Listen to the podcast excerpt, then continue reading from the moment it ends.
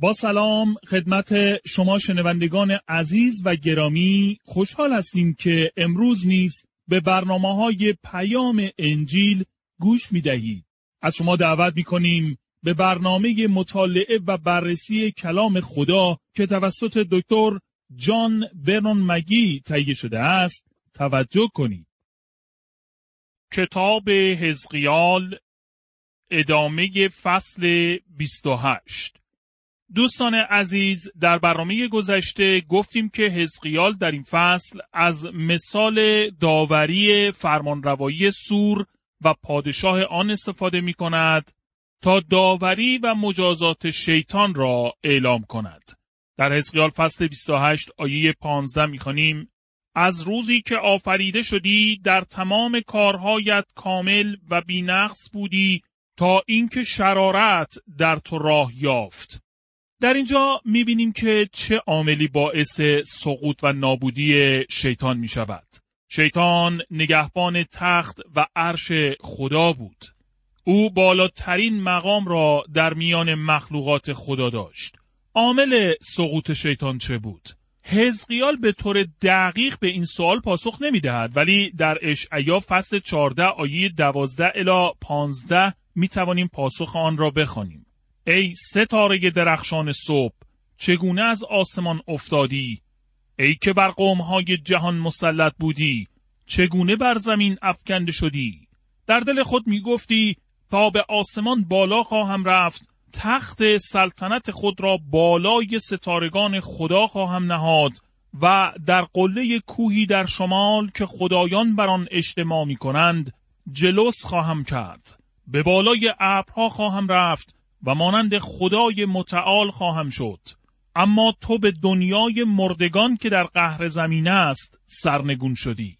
آنچه باعث سقوط شیطان شد غرور بود. شیطان می‌خواست تخت سلطنت خیش را برافرازد. او می‌خواست از خدا دور شده و خودش خدا باشد. او به مخالفت و اسیان بر علیه خدا برخواست اجازه دهید در اینجا بگویم اگر شما امروز ایمانداری هستید که فکر می کنید به مقصد رشد خود رسیده اید یعنی فکر می کنید کامل هستید و به اصول و میارهایی در زندگیتان رسیده اید به یاد آورید که شیطان فرشته نور بود او کامل بود ولی سقوط کرد. با توجه به اینکه او سقوط کرد شما چه کار خواهید کرد؟ وضعیت من چطور خواهد شد؟ هر یک از ما انسانهایی ضعیف، ناقص و پر از عیب هستیم. خدا نمی‌تواند اسیان و مخالفت با خیش را بپذیرد و سازش کند. بنابراین چه کار خواهد نمود؟ در حزقیال فصل 28 آیه 16 می‌خوانیم تجارت زیاد تو با دیگران باعث شد تو ظالم و گناهکار شوی. به این سبب تو را از کوه خود بیرون انداختم ای فرشته نگهبان من تو را از میان سنگ های درخشان بیرون انداخته هلاک خواهم ساخت شیطان داوری و مجازات خواهد شد او نیز فقط یک مخلوق است نمی‌دانم شما چه احساسی دارید ولی دانستن این واقعیت به من آرامش می دهد. بایستی با سراحت بگویم که من قادر نیستم بر او غلبه کنم. توان من در حد او نیست. بنابراین شکگذار این واقعیت هستم که خدا با او روبرو خواهد شد. اسقیال فصل 28 آیه 17 می‌گوید دل تو از زیباییت مغرور شد و شکوه و جلالت باعث شد حکمتت به حماقت تبدیل شود. به همین علت تو را بر زمین انداختم و در برابر چشمان پادشاهان درماندت کردم. در اینجا غرور را مشاهده می کنیم. دل تو از زیباییت مغرور شد. شکوه جلالت باعث شد حکمتت به حماقت تبدیل شود. به یاد دارید که قبلا گفتم سلیمان حکیمترین انسان بود ولی احمقانه رفتار و عمل کرد. و در اینجا می‌بینیم که عالی ترین مخلوقی که خدا آفریده بود کامل دانا و آگاه از هر چی که می‌توان آموخت احمقانه رفتار کرد دوست من امروز نیز فرزندان خدا می توانند همین نوع رفتار را داشته باشند برای هر یک از ما نیز این خطر وجود دارد که احمقانه رفتار و زندگی کنیم. به همین علت تو را بر زمین انداختم و در برابر چشمان پادشاهان درماندت کردم. خدا روزی شیطان را به شدت مجازات می کند و رسوایی او در نزد همه آشکار می شود. در حزقیال فصل 28 آیه 18 الان 19 می خانیم پس از میان خودت آتشی بیرون آوردم و پیش چشمان کسانی که تماشا می کردند تو را سوزاندم و به خاک و خاکستر تبدیل نمودم. تمام کسانی که تو را می شناختند از آنچه بر سرت آمده است حیران و وحشت زده شدند. تو برای همیشه از بین رفته ای. زمانی در آینده جهان از اسارت شیطان نجات خواهد یافت و ما برای آمدن آن روز آزادی حقیقی دعا می کنیم. در حسقیال فصل 28 آیه 20 الی 24 می خانیم پیغامی دیگر از جانب خداوند به من رسید. ای انسان خاکی به سوی شهر سیدون نگاه کرده به ضد آن پیشگویی کن و بگو خداوند چنین میفرماید ای سیدون من دشمن تو هستم و قدرتم را به تو نشان خواهم داد. وقتی با مجازات کردن تو قدوسیت خود را آشکار کنم آنگاه خواهی دانست که من خداوند هستم. امراض مصری بر تو میفرستم و سربازان دشمن از هر طرف به تو حمله کرده ساکنان تو را از دم شمشیر خواهند گذراند و خون در کوچه ها جاری خواهد شد. آنگاه خواهی دانست که من خداوند هستم. تو و سایر همسایگان اسرائیل دیگر مثل خار قوم اسرائیل را زخمی نخواهید کرد. هرچند که قبلا آنها را خار شمردید و با ایشان بدرفتاری کردید. در این آیات داوری خدا بر علیه شهر سعیدون اعلام شده است ولی نه نابودی کامل آن. او در اینجا می‌گوید که در خیابانهای این شهر خون جاری خواهد شد و این موضوع دقیقا اتفاق افتاد. این یک واقعیت تاریخی است. نکته جالب توجه این است که سور پایتخت و شهر مشهور نابود و با خاک یکسان شد و هرگز دوباره ساخته نشد. با این وجود شهر سیدون که فقط چند کیلومتر با آن فاصله دارد داوری شد ولی نابود نگردید. آن شهر امروز وجود دارد و محلی است که نفت خاورمیانه از آنجا صادر می شود. نفت با لوله های بسیار بزرگ به آنجا متصل شده و سپس وارد کشتی های مخصوص حمل نفت می شود. سیدون بندری پیشرفته است در حالی که کمی دورتر از آن در کنار ساحل ویرانه های شهر سور را مشاهده می کنیم که در اطراف آن چند دهکده کوچک ماهیگیری وجود دارد. خدا می‌گوید که سور دیگر هرگز بازسازی نخواهد شد. خدا می‌دانست درباره چه چیز سخن می‌گوید. در این فصل خدا نبوتهای دقیقی را اعلام نموده است. سور نابود شده و هرگز بازسازی نخواهد شد. سیدون داوری شده ولی از بین نخواهد رفت. امروز پس از گذشت بیش از 2500 سال سور نابود شده و سیدون به زندگی ادامه می دهد. در حزقیال فصل 28 آیه 25 الی 26 می‌خوانیم خداوند میفرماید قوم اسرائیل بار دیگر در سرزمین خود ساکن خواهند شد ولی در سرزمینی که به پدرشان یعقوب دادم زیرا ایشان را از سرزمین های دور که آنها را در آنجا پراکنده ساختم بر میگردانم و به این ترتیب به قوم های جهان نشان می دهم که من مقدسم. قوم من با صلح و امنیت در سرزمین خود ساکن می شوند. برای خود خانه ها می سازند و تاکستان ها غرس می کنند. وقتی همه قوم های همسایه را به سبب رفتار توهین آمیز با قوم اسرائیل تنبیه کنم آنگاه خواهید دانست که من خداوند خدای قوم اسرائیل هستم. خدا در واقع می‌گوید قصد و هدف من این است که قوم اسرائیل را جمعوری کنم. شیطان نمی‌تواند طرح و نقشه خدا برای قوم اسرائیل را از بین ببرد و همچنین هیچ به اصطلاح استاد الهیات امروزی نیز نمی‌تواند نقشه خدا برای بازسازی و احیای قوم اسرائیل و زندگی صلح آمیز ایشان در سرزمین اسرائیل را تغییر داده و تحریف کند.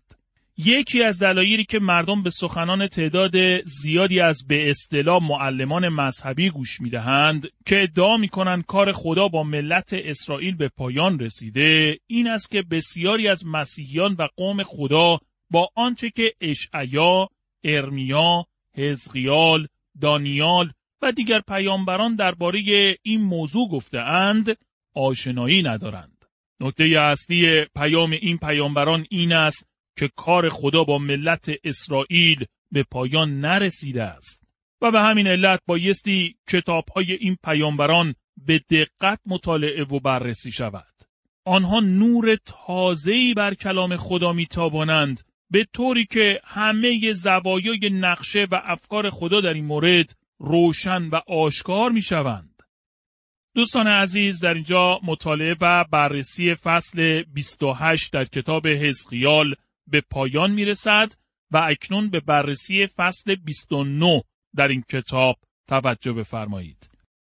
کتاب حزقیال فصل 29 موضوع اصلی این فصل عبارت است از نبوت بر ضد مصر بسیاری از مفسرین امروزی بر این عقیده هستند که های مربوط به مصر جالب توجه تر از های مربوط به سور می باشند. باید اعتراف کنم که من با این نظر موافق نیستم.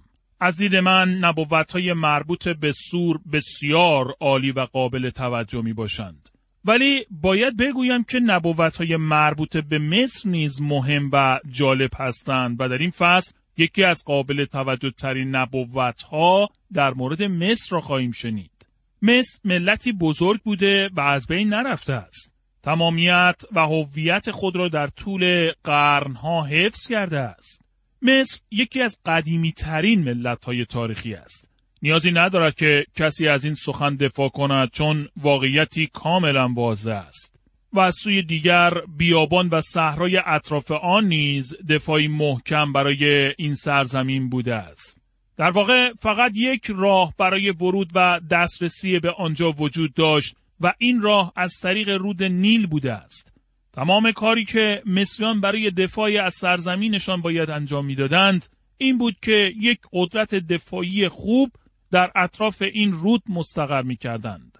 در طی بررسی های تاریخی مشاهده می کنید که در اطراف شهرهای مصر دیوار و حصاری وجود ندارد. نیازی به دیوار دفاعی نبود. اما اکنون خدا در این فصل اعلام می کند که مصریان برای مدت چهل سال به اسارت برده خواهند شد. در اسقیال فصل 29 آیه یک الا دو می‌خوانیم در سال دهم تبعیدمان در روز دوازدهم ماه دهم این پیغام از جانب خداوند بر من نازل شد. ای انسان خاکی روی به سوی مصر نموده به ضد پادشاه و تمام مردم آن پیشگویی کن. خدا یک جایگاه کاملا مشخص بر علیه سرزمین مصر می‌گیرد. این ملت بود که قومش را به بردگی و کار اجباری در کوره های آجرسازی گرفته و آنان را با بت پرستی آشنا ساخته بود. مصر سالها و قرنها مانند خاری در چشم اسرائیل بوده است اما با این وجود قوم اسرائیل دائما برای کمک گرفتن به مصر پناه می‌برند. به نظر می رسد به دلیلی قوم اسرائیل وابسته به مصر بود. اما اکنون خدا می‌گوید که بر علیه مصر است و آن را نابود خواهد کرد. حزقیال فصل 29 آیه 3 می‌گوید به ایشان بگو که خداوند میفرماید ای پادشاه مصر ای های بزرگ که در وسط رودخانت خوابیده ای من دشمن تو هستم. چون گفته ای رود نیل مال من است من آن را برای خود درست کردم. در اینجا ظاهرا منظور از های بزرگ تمسا است. فرعون به تمسا تشبیه شده که می‌گوید این رودخانه من است. نکته جالب توجه این است که مصریان همه نوع پرندگان، حیوانات وحشی و حشرات را عبادت و پرستش می کردند. با توجه به کتاب خروج فصلهای هفت الی یازده که درباره بلاهای گوناگون خدا بر ضد مصر نوشته شده می‌بینیم که در واقع این بلاها هر یک بر ضد خدایی بودند که مصریان عبادت می‌کردند. فکر می‌کنم با وجود اینکه این بلاها وحشتناک و سخت بودند ولی خدا همچنین آشکار می‌کند که شوختب است. پرستش هیکا بوتی که سرش مانند قورباغه بود را تصور کنید. و یک روز صبح که مردم از خواب بیدار شدند دیدند که در اتاق خوابشان و همه جا پر از قورباغه ها است. خب در این وضعیت چه کار خواهید کرد؟ مجبورید شروع به کشتن این بت قورباغه شک کنید. فکر خداوند در آن زمان لبخندی بر لب داشت. فرعونی که در اینجا عنوان شده حفرا می باشد که به زبان یونانی آپریس نامیده می شود. اون نوه بزرگ نکو است که همان فرعونی بود که یوشیا پادشاه یهودا را در دره مجدود شکست داد. در واقع یوشیا در آن جنگ کشته شد. یهویاقیم، یهویاکین و صدقیا همگی وقتی شهر اورشلیم مورد حمله و محاصره قرار گرفت به حفرا فرعون مصر روی آورده و از او کمک خواستند و ارتش مصر از طریق فینیقیه حمله کرد و با کلدانیان به جنگ پرداخت تا به این ترتیب محاصره اورشلیم در هم شکست. ارمیای نبی محکومیت و مجازات حفرا فرعون مصر را در کتاب ارمیا فصل 46 آیه 25 الا 26 نبوت نمود. خداوند قادر متعال خدای اسرائیل میفرماید من بت آمون خدای شهر تبس و بتهای دیگر مصر را نابود خواهم کرد پادشاه و تمام کسانی را نیز که به او امید اند مکافات خواهم رساند و ایشان را به دست کسانی که تشنه خونشان هستند تسلیم خواهم نمود یعنی به دست نبوکدنصر پادشاه بابل و سپاه او ولی بعد از این دوره سرزمین مصر مجددا آباد خواهد شد و مردم در آن زندگی خواهند کرد.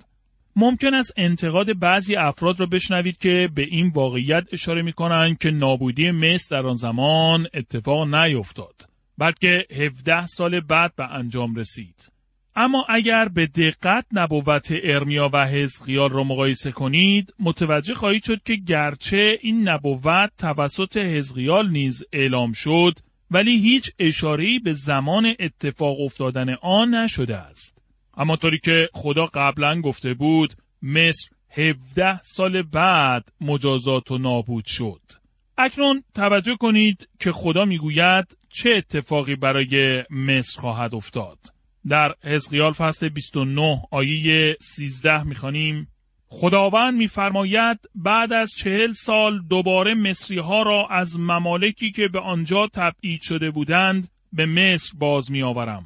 به طور دقیق 17 سال پس از اعلام این نبوت نبوکدنصر پادشاه بابل به مصر آمد و مصریان را به اسارت گرفت. آنان به مدت چهل سال در اسارت به سر بردند در حالی که مدت اسارت قوم اسرائیل هفتاد سال بود. حزقیال فصل 29 آیه 14 می‌گوید تا در زمین فتروس که در جنوب مصر قرار دارد و زادگاه خودشان است زندگی کنند ولی آنها قومی کم اهمیت و کوچک خواهم بود. و اکنون به آیه بعدی توجه کنید حزقیال فصل 29 آیه 15 آنها از همه قوم ها پستر خواهم بود و دیگر خود را برتر از سایرین نخواهند دانست. من مصر را آنقدر کوچک می کنم که دیگر نتواند بر قومهای دیگر حکمرانی کند. مصر قدرت بسیار بزرگی در دنیای باستان بوده است. این ملت در تاریخ گذشته ملتی بزرگ بود. آثار باستانی، مقبره های بجامانده و اهرام مصر این واقعیت را آشکار می کنند که این ملت تمدنی عالی و خاص داشت.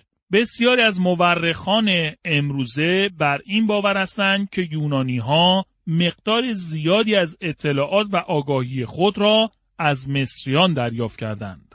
مصر ملت عظیم و پیشرفته ای بود ولی خدا در واقع در اینجا می‌گوید من می‌خواهم اجازه دهم که نبوکت نصر سرزمین شما را بگیرد و نه تنها فقط این بلکه به مدت چهل سال به اسارت برده خواهید شد و در پایان آن چهل سال به سرزمینتان باز خواهید گشت اما یک پادشاهی و ملت ضعیف و کوچک خواهید بود و در واقع یکی از ضعیفترین و پسترین پادشاهی را خواهید داشت.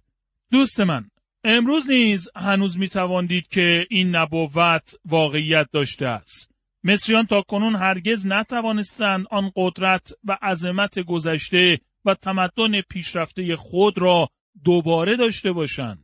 در اسقیال فصل 29 آیه 19 الی 20 می‌خوانیم پس من که خداوند هستم مملکت مصر را به نبوکدنصر پادشاه بابل می‌دهم تا ثروت آن را به یغما ببرد و هرچه دارد قارت کند و اجرت سربازانش را بدهد بلی به جای اجرتش زمین مصر را به او می‌دهم چون در طول آن سیزده سال در سور او برای من کار می کرد.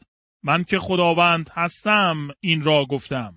همانطوری که در این آیات نوشته شده است حکومت بابل همه قومها و ملتها را شکست داد که سور، مصر و اسرائیل نیز شامل آنها می شوند.